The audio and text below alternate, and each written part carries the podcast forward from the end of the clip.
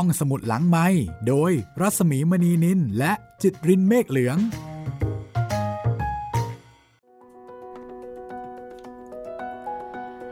ต้อนรับคุณผู้ฟังเข้าสู่รายการห้องสมุดหลังไมค์นะคะ สวัสดีคุณจิตริน สวัสดีครับพี่หมีครับ โอ้โห ป๊อปแป๊บป๊อปแป๊บนี่เราจะจบกันอีกแล้วนะเนี่ย ใช่ นี่เป็นตอนสุดท้ายของเด็กหญิงผู้บันทึกความฝันครับผม ตอนที่ 5 ค่ะ งานเขียนของโคเซลุยส์โอไลโซลา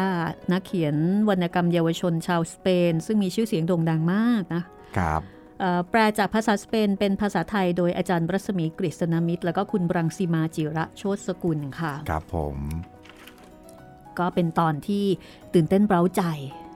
หมายถึงตอนที่แล้ว ใช่ โอ้โห โจรปล้นปั๊มอืมคุณผู้ฟัง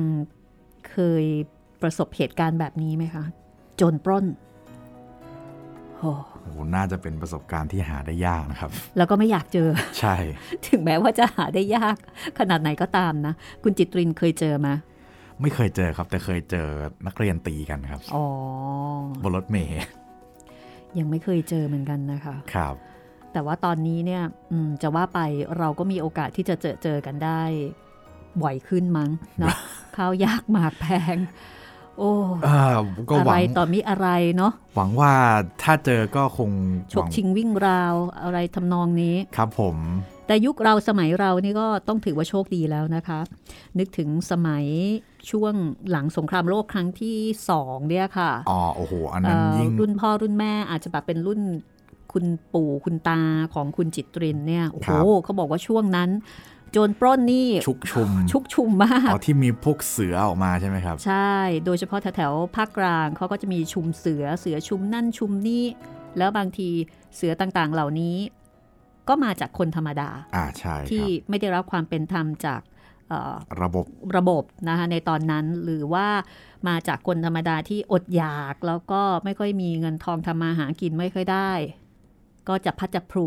ไปเป็นโจร คือโจรเยอะมากตอนนั้นนะครับ ก็กลายเป็นที่มาของเรื่องเสือนั่นเสือนี่เต็มไปหมดเลยครับ แต่ว่าปัจจุบันนี้ ตอนนี้ก็เขาก็ไม่เรียกเสือแล้วนะก็อันนี้คือโจร นี่คือโจรเลยอ่าเดี๋ยวมาฟังกันต่อนะคะว่าโจรของสเปนนี่เขาเป็นยังไง แล้วก็ที่สำคัญรอดไหมอื้อหือ รอดไหม ไอ้ที่รอดเนี่ย จับได้ไหมมานูเอลล่าเนี่ยรอดไปแล้วอ่าฮะแต่ว่าเอเฟรนเนี่ยไม่รู้ค่ะจะยังไง เอเฟรนเหมือนกับเขาจะยอมเสียสละตัวเองเนาะใช่ในงานแลกที่จะแลกตัวประกันกัน ใช่ โอ้โห รักจริงหวังแต่ง ครับผม ทุ่มแล้วก็สุดชีวิต ทุ่มสุดชีวิตจริงทุ่มสุดชีวิตจริง ๆ นะ เอาตัวเข้าแลกเลยๆครับ วันนี้จะเป็นตอนสุดท้ายแล้วค่ะ ก็มาติดตามแล้วก็มาลุ้นกัน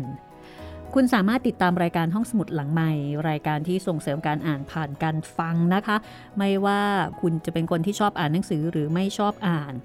คุณอาจจะเป็นผู้พิการทางสายตา อาจจะเป็นผู้สูงอายุ อาจจะเป็นคนทำงานโดยทั่วไปที่ไม่ค่อยมีเวลาอ่านหนังสือ หรือไม่ชอบอ่านหนังสือแต่อยากรู้เรื่องราวในหนังสือ ก็ยินดีต้อนรับทุกๆทท่านเลยค่ะ เข้าสู่การใช้บริการห้องสมุดหลังใหม่ ห้องสมุดที่ไม่มีวันปิดนะคะ แต่เราจะอัพตอนใหม่ จันทร์พุธแล้วก็ศุกร์ให้คุณได้ฟังกัน หลากหลายช่องทางค่ะ ครับผมตั้งแต่เว็บไซต์แล้วก็แอปพลิเคชันของไทย PBS Podcast นะครับ ทาง Spotify ทาง Google Podcast ทาง Podbean แล้วก็สุดท้ายนะครับ ทาง YouTube Channel ไทย PBS Podcast ครับผม ถ้าพร้อมแล้วเราไปติดตามกันต่อเลยกับตอนที่ 5 ตอนสุดท้ายตอนอวสานของเรื่อง เด็กหญิงผู้บันทึกความฝันครับผม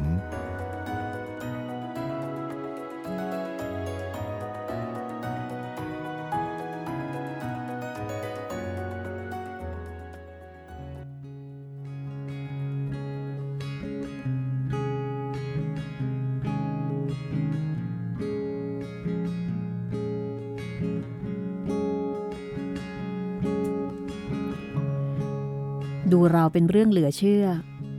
ที่มีเหตุการณ์ต่างๆ มากมายเกิดขึ้นภายในหนึ่งวัน และเป็นวันที่ยาวนาน ถึงขนาดมีข่าวปรากฏบนหน้าหนังสือพิมพ์ได้ในวันเดียวกันนั้นเลย สถานีวิทยุหลายแห่งรายงานว่า มีการปล้นปั๊มน้ำมันในย่านสนามบิน และผู้บริหารของไปรษณีย์ถูกจับเป็นตัวประกัน บางแห่งยังกล่าวเพิ่มเติมว่าชายคนดังกล่าวเสนอตนเป็นตัวประกันแทนเด็กหญิง ซึ่งไม่สามารถป้องกันตนเองได้ ทุกคนที่โรงเรียน ตื่นตระหนกตกใจจนไม่เป็นอันเรียน เด็กผู้หญิงชั้นมัธยมต้นและปลาย ที่เคยล้อเลียนก้อนเนื้อที่หลังของเอเฟรนต่างพากันถอนใจด้วยความตื่นเต้น ไม่ต้องสงสัยเลยว่า เขาเสี่ยงชีวิตเพื่อปกป้องลูกของสาวคนรัก ตอนบ่าย ความตึงเครียด ทวีขึ้นถึงขีดสุด สถานีวิทยุรายงานว่า ขณะนี้ตำรวจได้ตรึงกำลังล้อมโจรทั้งสองเอาไว้ที่ตึกร้างแห่งหนึ่ง แต่พวกโจรขู่ว่าจะฆ่าตัวประกันทิ้ง แถบนั้นไม่มีใครพูดถึงเรื่องอื่นเลย แม่ได้รับการตรวจบาดแผลที่โดนตบด้วยด้ามปืน แต่ก็โชคดีที่แค่หัวโนเท่านั้น ทั้งเธอและมานูเอล่าต่างก็ตื่นเต้น เสียจนครูต้องพากลับบ้าน ทุกคนอยากจะเห็นสองแม่ลูก แต่ครูอนุญาตให้เข้าไปได้เฉพาะเบราลิโอเท่านั้น เด็กชายมาพร้อมกับเจ้าปีศาจแม้ว่าจะยังตื่นเต้นไม่หาย แต่มาดูเอล่าก็นึกขึ้นได้ ก็เลยถามเบราลิโอว่าเบราลิโอเธอถูกพ่อดุหรือเปล่า เขายังไม่มีเวลาหรอก ก็เพราะว่าเรื่องวุ่นวุ่นเกี่ยวกับการปล้นนี่แหละทำให้พ่อไม่มีเวลา นี่ฟังนะมานูเอล่า ฉันไม่ได้ตั้งใจจะพูดเรื่องพ่อของเธออย่างนั้นเลย เออฉันจะอธิบายให้ฟังนะ แต่คุณครูมารีสาซึ่งเดินอยู่แถวนั้นพูดขัดขึ้นก่อนว่าบราลิโอ นี่ครูขอร้องละอย่าเพิ่งอธิบายอะไรให้มันแย่ลงไปกว่านี้อีกเลย ก็ได้ครับ แต่ยังไงก็ตามตอนนี้เอเฟรนก็เป็นวีรบุรุษไปแล้ว แล้วถึงแม้ว่าจะไม่ได้แต่งงานกับแม่ของเธอ ทีนี้เขาจะแต่งงานกับใครก็ได้แล้วบราวลิโอ นี่เธอจะเลิกพูดเรื่องนี้สักทีได้ไหม ผมพูดอะไรผิดเหรอครับ ผมก็แค่จะบอกว่าเอเฟรนเป็นวีรบุรุษอ่า ถ้าพวกนั้นไม่ฆ่าเขาเสียก่อน ไม่อย่างนั้นเขาก็จะกลายเป็นวีรบุรุษที่ตายแล้วบราลิโอได้ข้อสรุปว่า เมื่อพวกผู้หญิงกำลังอารมณ์เสีย ไม่ว่าจะพูดยังไง เรื่องก็จะลงเอ่ยด้วยการร้องไห้ ยิ่งในกรณีนี้เมื่อคิดว่าเอเฟรนอาจจะถูกฆ่าตาย มาดูเอล่าก็เศร้าโศกเสียใจสุดพันนา เด็กหญิงยังนึกถึงตอนที่เอเฟรนกำลังมีความสุข เมื่อไปรับเธอที่โรงเรียน มานูเอล่าสะอึกสะอื้น กล่าวซ้ำแล้วซ้ำอีกกับแม่ว่า เขากำลังดีใจอะจ้ะแม่ เขาไม่ได้ทำอย่างอื่นเลย นอกจากบอกว่า จะทำให้พวกเราประหลาดใจมากอะ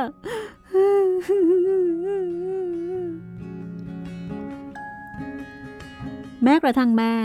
ก็ยังรู้สึกโกรธที่เด็กหญิงพูดถึงอดีตบุรุษไปรษณีย์ราวกับว่า เขาได้จากไปแล้ว อย่างไม่มีวันกลับ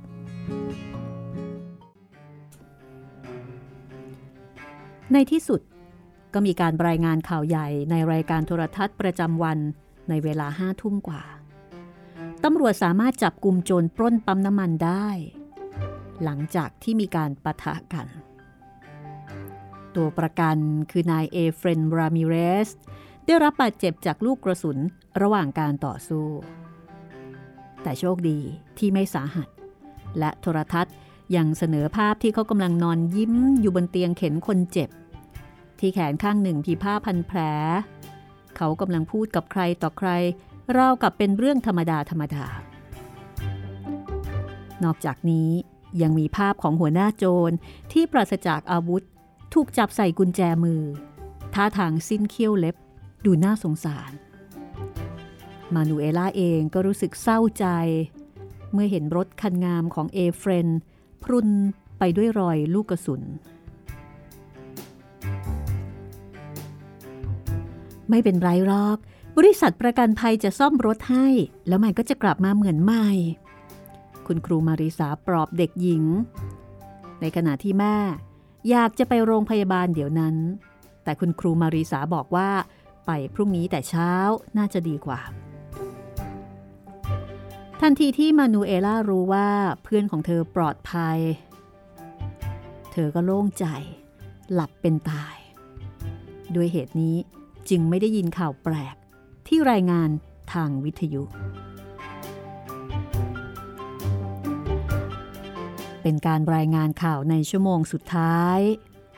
ว่าวันนั้นได้มีเหตุการณ์ที่น่าตื่นเต้นเป็นพิเศษหลายอย่างเกิดขึ้นกับนายเอเฟรนรามิเรส ผู้บริหารของไปรษณีย์เพื่อชดเชยกับความโชคร้ายและความตระหนกตกใจ จากการถูกโจรจับเป็นตัวประกัน ในเช้าวันเดียวกันนั่นเอง เขากลับโชคดีมหาศาล จากการได้รับรางวัลสำคัญรางวัลหนึ่ง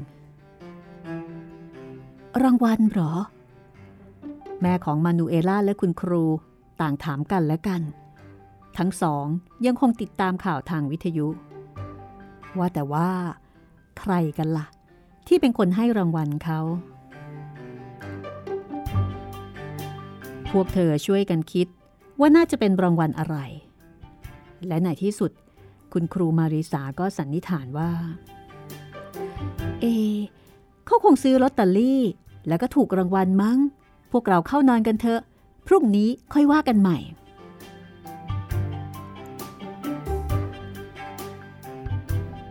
รุ่งเช้า หนังสือพิมพ์ฉบับเช้าก็รายงาน พาดหัวข่าวตัวโตว่า ถูกรางวัลใหญ่ และถูกจับเป็นตัวประกันในวันเดียว รายงานข่าว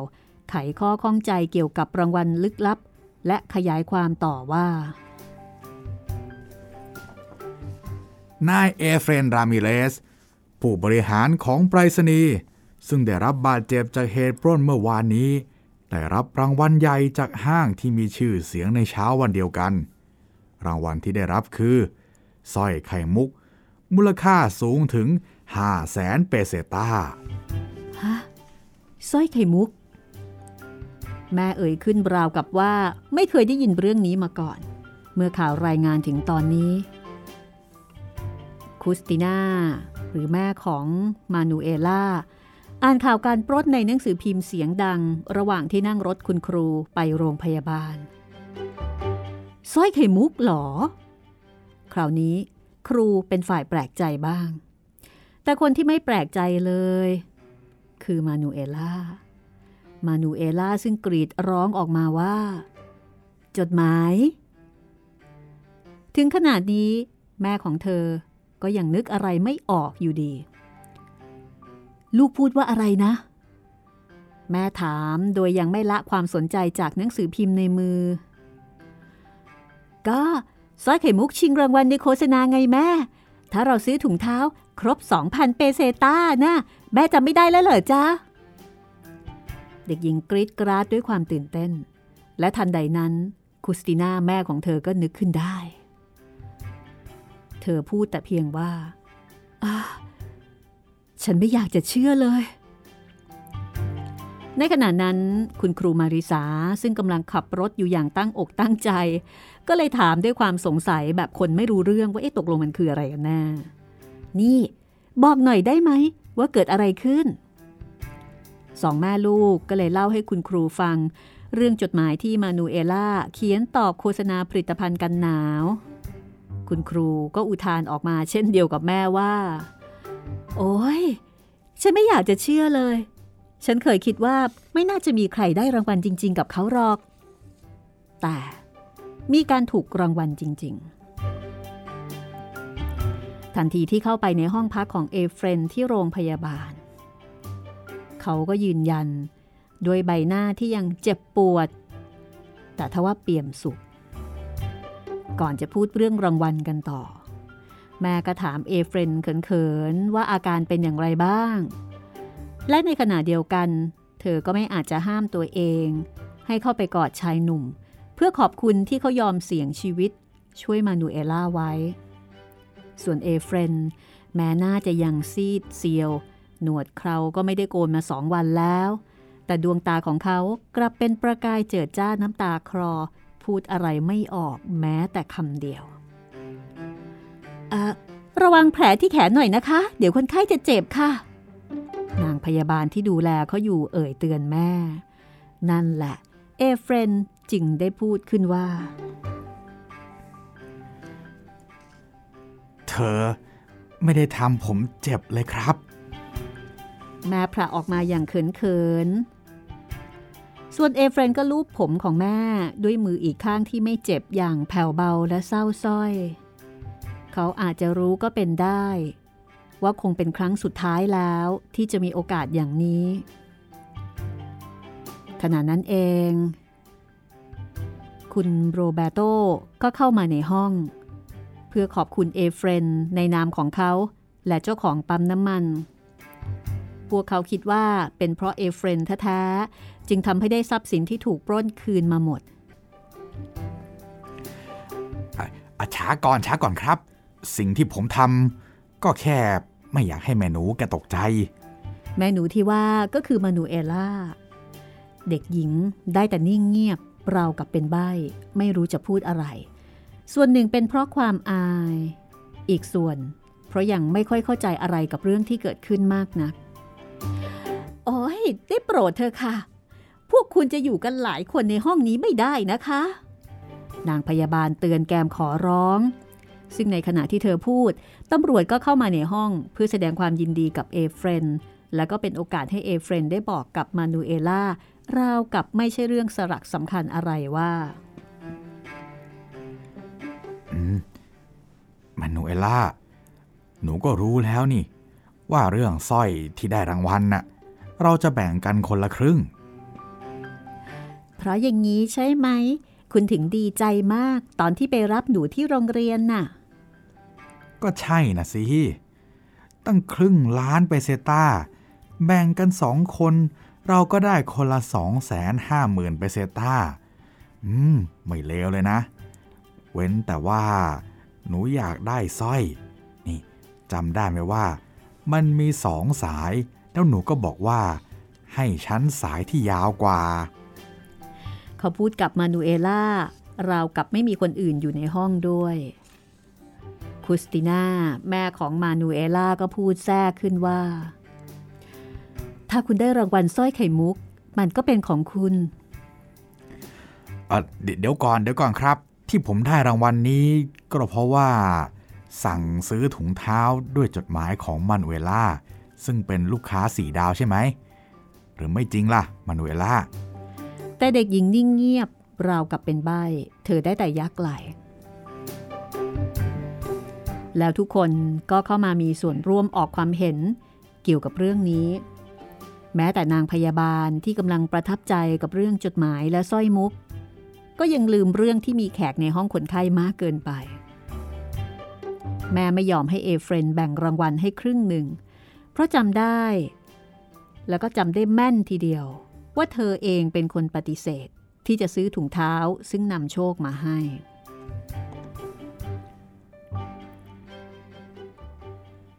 แต่ว่าถ้าไม่ใช่เพราะว่าจดหมายมานูเอล่า ผมก็คงไม่ได้เข้าร่วมชิงโชคหรอกครับ อดีตบุรุษไปรษณีย์กล่าวซ้ำแล้วซ้ำอีก แต่คุสติน่าก็ยังยืนกราน ไม่ยอมรับรางวัลที่เขาจะแบ่งให้ครึ่งหนึ่ง จนกระทั่ง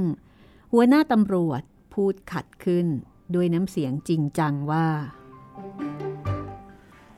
จริงๆแล้ว เรื่องต้องเป็นอย่างที่มันควรจะเป็น ผมกับเพื่อนจำได้แม่นเลย เอเฟรนเนี่ย บอกกับมานูเอล่าว่า ถ้าได้รางวัลสร้อยมุก พวกเขาจะแบ่งกันคนละครึ่ง แล้วก็ยังหันไปถามเพื่อน เป็นเชิงย้ำให้แน่ใจนี่นายจำได้ไหมเปโดอ๋อใช่ใช่ มันเป็นอย่างนั้นจริง ๆ ครับ เปโดรก็ยืนยัน คราวนี้เปโดรก็หันไปพูดกับมานูเอล่าว่า หนูก็จำได้เหมือนกันใช่ไหมคนสวย แต่ไม่มีวิธีใดเลยที่จะทำให้มานูเอล่าปริปากพูด ส่วนคุณโรเบรโตก็ฉวยโอกาสที่คนอื่นกำลังถกเถียงกันอยู่ พูดกับเอเฟรนเพียงลำพังว่า อย่าทำเป็นใจดีไม่เข้าเรื่องไปเลยพ่อหนุ่มขืนแบ่งรางวัลให้คุสติน่าครึ่งหนึ่ง เธอก็จะซื้อตั๋วเครื่องบินไปอเมริกา ทั้งๆที่ตอนนี้เธอเป็นหมูในอวยอยู่แล้ว อดีตบุรุษไปรษณีย์หัวเราะ และกระซิบตอบคุณโรเบโตว่า คิดอะไรอย่างนั้น คุสติน่าน่ะเป็นหมูในอวยก็เฉพาะกับสามีของเธอเท่านั้นแหละ แต่คุณคิดหรือว่า คุสติน่าจะหาสามีเจอนะฮะ คุณโรเบโตก็ถามย้ำเอเฟรนอีกที ก็เธอคิดว่าจะเจอนี่ แล้วนั่นแหละที่สำคัญ เอเฟรนตอบ และในขณะนั้นคุณหมอก็เข้ามาในห้อง การโต้เถียงทั้งหมดจึงเป็นอันยุติลงฮ่าไม่ต้องเถียงอะไรกันอีกแล้ว คุณครูมาริสาบอกแม่ระหว่างกลับบ้าน สิ่งที่เคยสัญญาไว้ก็เหมือนนี่นั่นแหละ ถ้าเอเฟรนได้สัญญาไว้ต่อหน้าพยานทั้งหลาย ว่าจะแบ่งรางวัลให้มานูเอล่าครึ่งหนึ่ง เขาก็ทำถูกแล้วที่รักษาคำพูดของตัวเอง ในขณะที่แม่ก็พูดอุบอิบอุบอิบว่า ถ้าเป็นคนอื่นแล้วก็เขาไม่ทำกันแบบนี้หรอก ก็อาจจะเป็นได้นะคุสติน่าแต่เอเฟรนไม่ใช่คนอย่างนั้น เขาอยากให้ทั้งทั้งที่รู้ว่ามันเสี่ยง เพราะถ้าเอาเงินก้อนนี้รวมกับเงินที่คุณเก็บสะสมไว้ คุณก็จะจากเขาไปอเมริกาได้แน่นอนเอเฟรนออกจากโรงพยาบาล ในวันที่ 20 ตุลาคม และวันต่อมา เขาก็ฝากเงิน 250,000 เปเซตามากับคุณครูมาริสาเพื่อมอบให้กับแม่ของมานูเอล่าคุสติน่า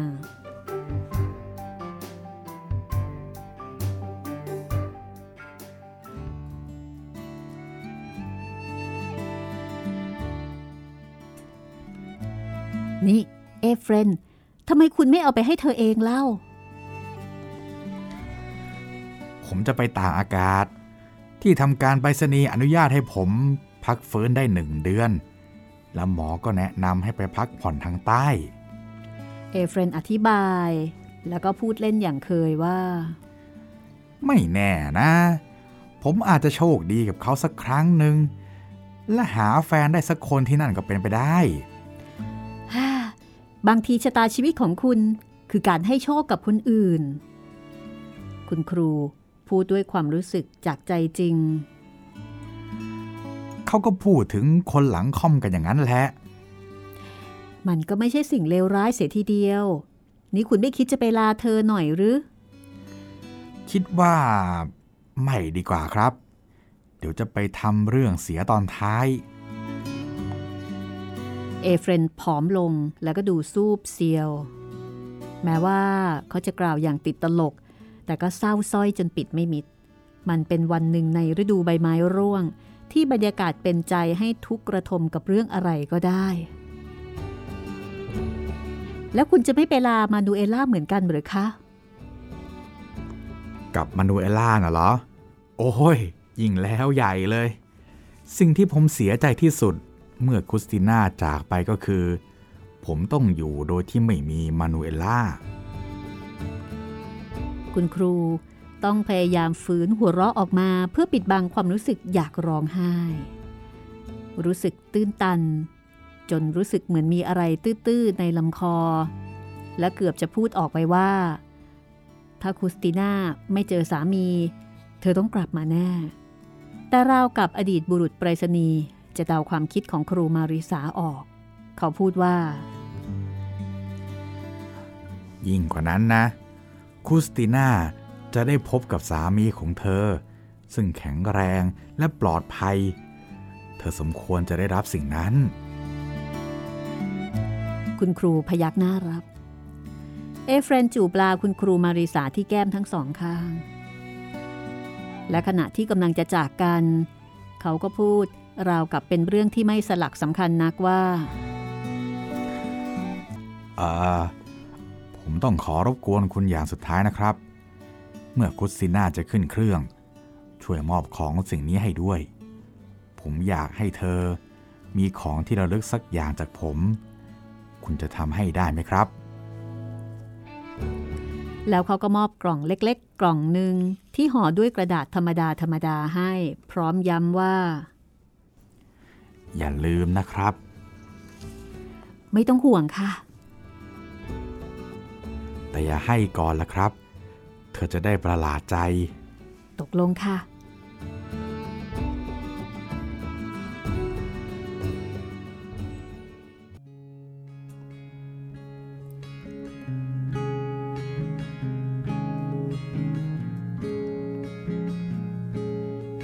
ฝนตกลงมาเหมือนคราวที่ทำให้น้ำขังจนกลายเป็นบึง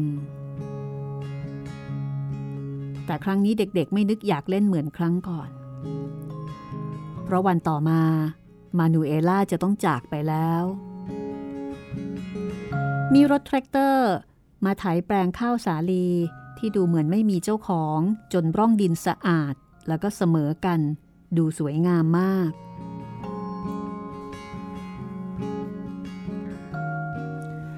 เธอจะจากไปในช่วงที่ดีที่สุดของที่นี่นะ ว่ากันว่า เขาจะปลูกผลไม้ที่ทุ่งนั้น คิดดูสิ เราคงได้ขโมยผลไม้กันจนรวยเลย เธอขโมยคนเดียวก็ได้นี่ มานูเอล่าพูด เด็กหญิงไม่รู้ว่าจริง ๆ แล้วตอนนั้น ตนเองกำลังรู้สึกตื่นเต้นหรือเศร้าใจกันแน่ หรืออาจจะทั้งสองอย่างก็ได้ มันไม่เหมือนกัน แล้วอีกอย่าง สิ่งที่ฉันเสียใจที่สุดก็คือ คงจะไม่ได้กลับมาที่บ้านเจ๋งๆหลังนี้อีกแล้วล่ะ มานูเอล่าเห็นด้วยกับเรื่องนี้ และไม่เข้าใจว่า เมื่อสองสามเดือนก่อนทำไมทุ่งโล่งแห่งนี้จึงดูเป็นสถานที่รกร้างและห่างไกลผู้คน ในเมื่อบัดนี้ มันกลับดูคึกคัก มีชีวิตชีวา โดยเฉพาะอย่างยิ่งเมื่อทุกคนรู้ว่า เธอและแม่จะไปอเมริกา พวกเขาก็เข้ามาร่ำลาเป็นทิวแถว คุณครัวกินกับคุณปีลา มาหาเจ้าปีศาจและมันก็นึกว่า พวกเขาจะพาไปล่าสัตว์ เจ้าปีศาจก็ดีอกดีใจยกใหญ่ แต่มานูเอล่าถึงกับสะอื้นทีเดียว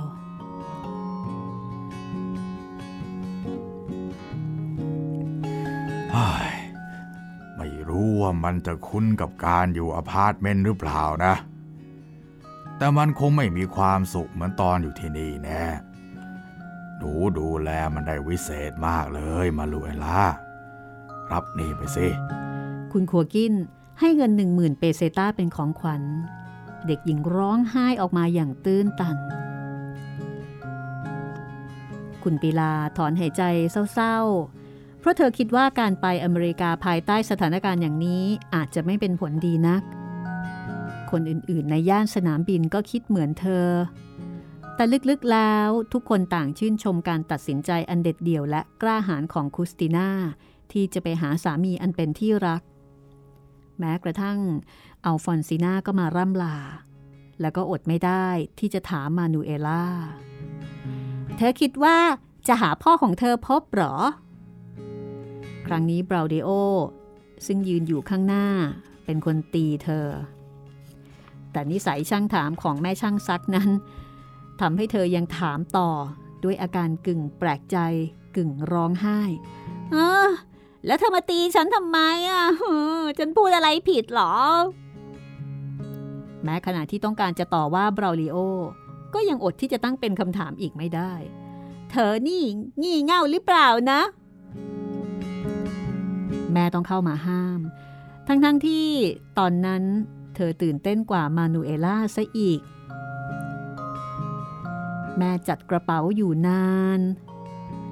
จัดเข้าเอาออกอยู่นั่นแล้ว บางทีก็รู้สึกว่า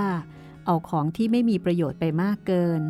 หรือบางครั้งก็ลืมของสำคัญที่สุดเอาไว้ คุณโรเบโตมาหาคืนก่อนวันเดินทาง และสารภาพอย่างไม่อายกับคุสติน่าว่า ฉันสิ ที่เป็นคนสูญเสีย ฉันคงไม่สามารถหาเพื่อนร่วมงานชั้นเยี่ยมอย่างเธอ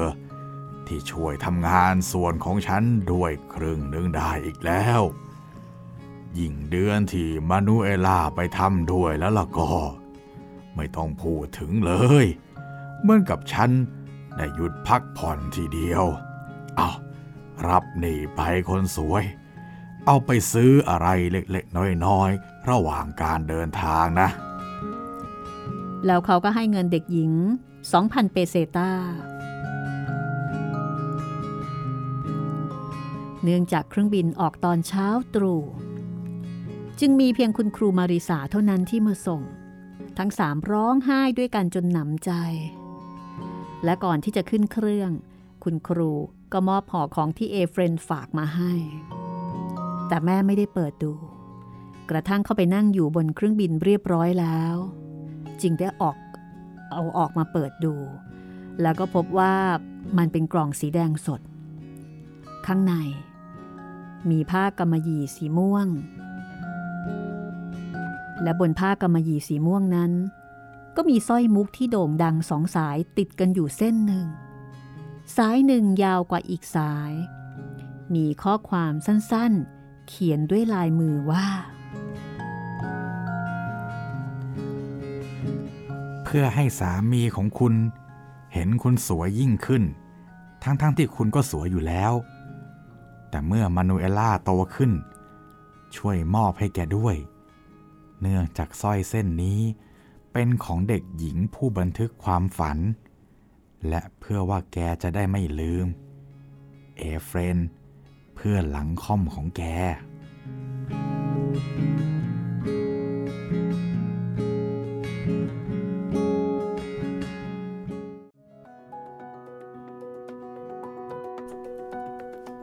เรื่องก็จบลงแต่เพียงเท่านี้ค่ะอื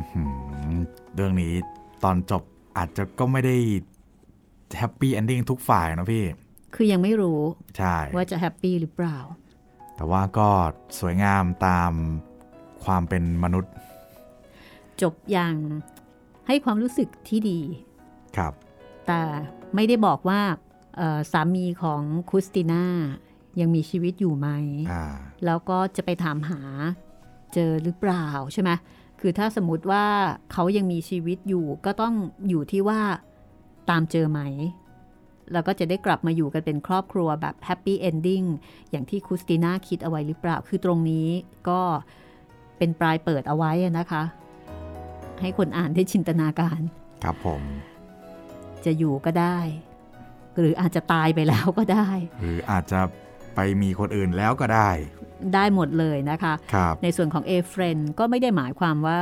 เอเฟรนจะแห้วเสมอไปครับ คือถ้าเกิดว่าไปถึงที่นั่น แล้วไม่เจอสามีหรือว่าสามีไม่อยู่ด้วยเหตุผลกลใดก็ตาม มันก็มีโอกาสใช่ไหมใช่ ในการที่คุสติน่าจะเห็นความดีของเอเฟรนอาจจะ returnอ่าอาจจะเห็นในน้ำใจที่งดงาม เห็นในหัวใจที่แบบโอ้โหรักจริงแล้วก็เสียสละรักแบบไม่มีเงื่อนไข รักแบบอยากให้เธอมีความสุขอะ่ะครับ ก็อาจจะกลับมาหาเอเฟรนก็ได้ และที่สำคัญเอเฟรนก็รักมานูเอล่าด้วย ก็จบอย่างสวยงามนะคะ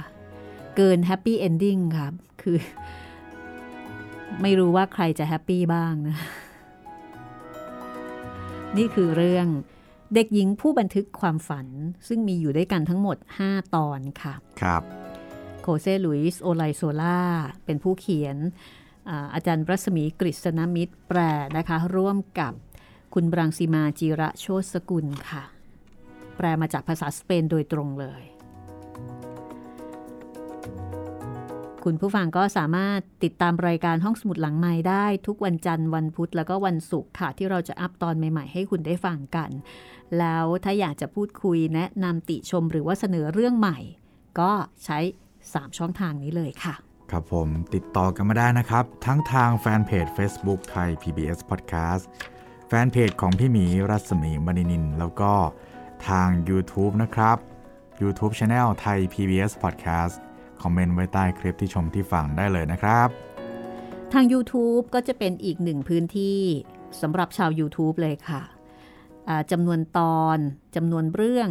อาจจะไม่ได้เยอะเท่ากับ ทางไทย PBS ซึ่งก็ต้องบอกว่าที่นี่เป็นสต็อกใหญ่เนาะครับของ YouTube ก็อาจจะเป็นสาขาหนึ่งใช่อ่าแต่ว่าเป็นสาขาที่ได้รับความนิยมแล้วก็มีคนมาใช้บริการ ด้วยความคุ้นเคยพอสมควรทีเดียว ครับอ่าวันนี้มี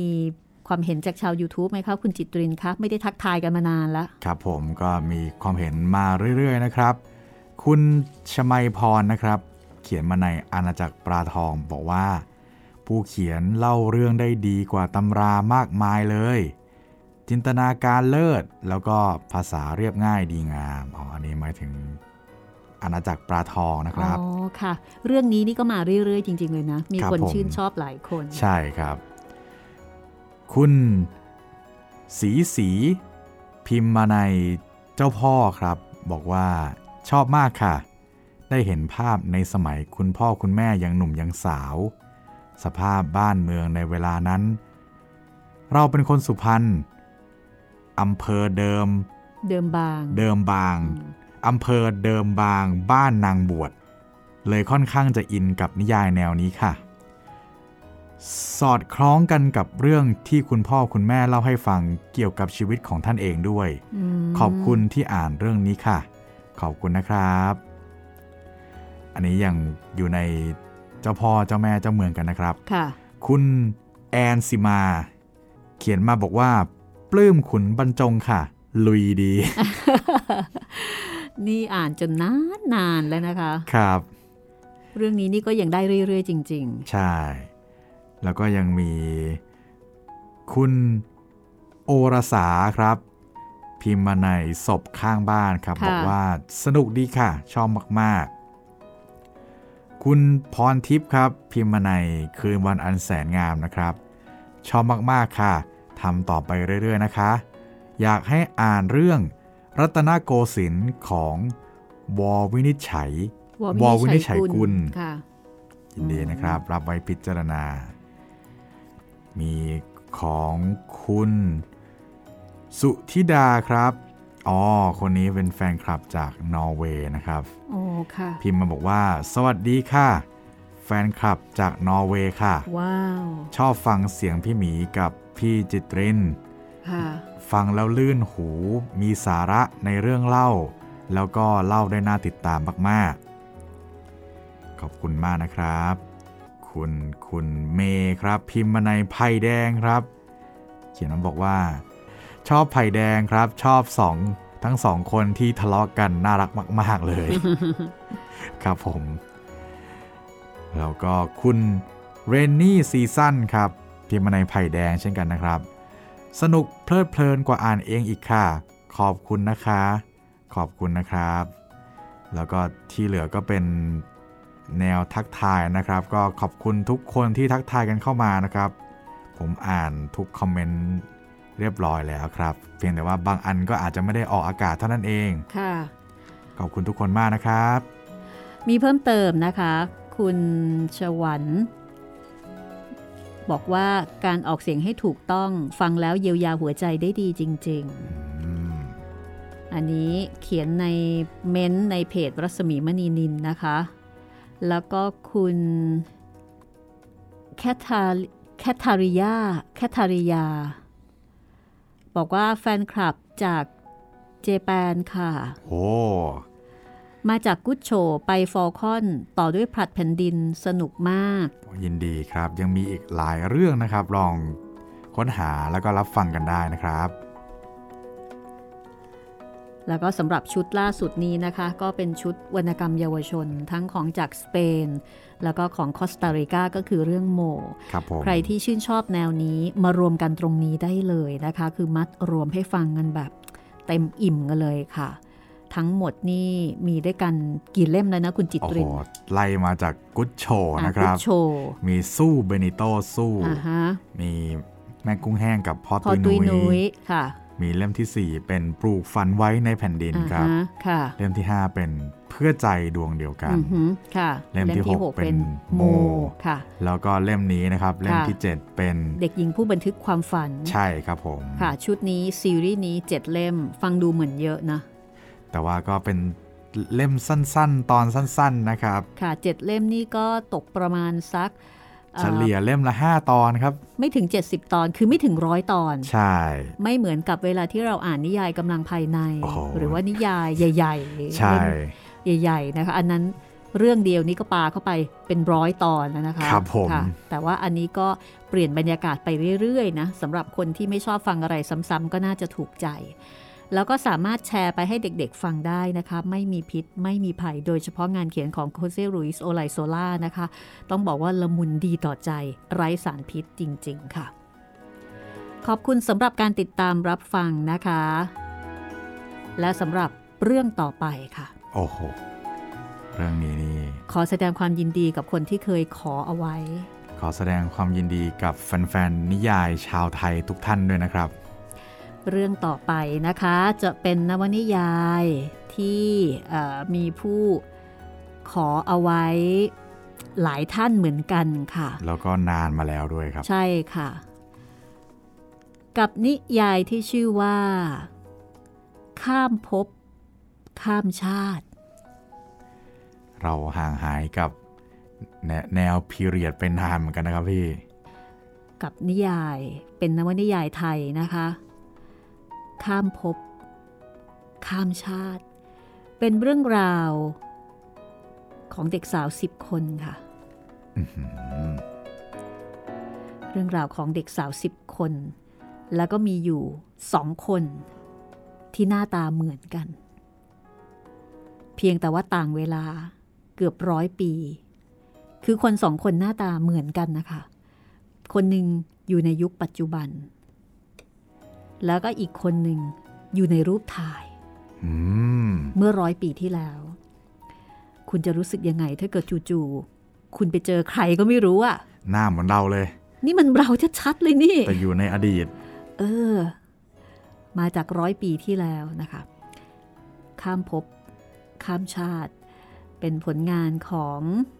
ผู้ที่ใช้นามปากกาว่า ครูข้างวัง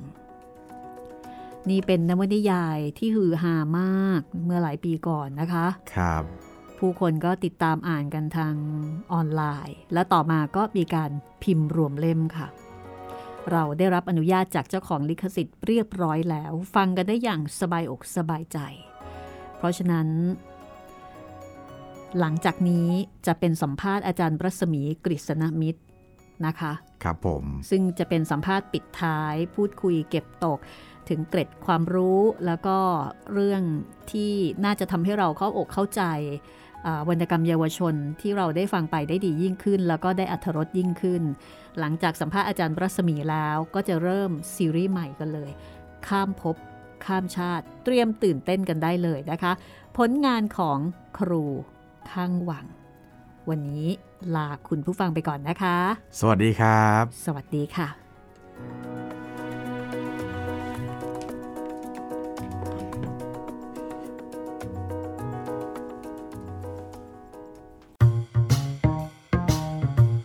ห้องสมุดหลังไม้โดยรัสมีมณีนินและจิตรินเมฆเหลือง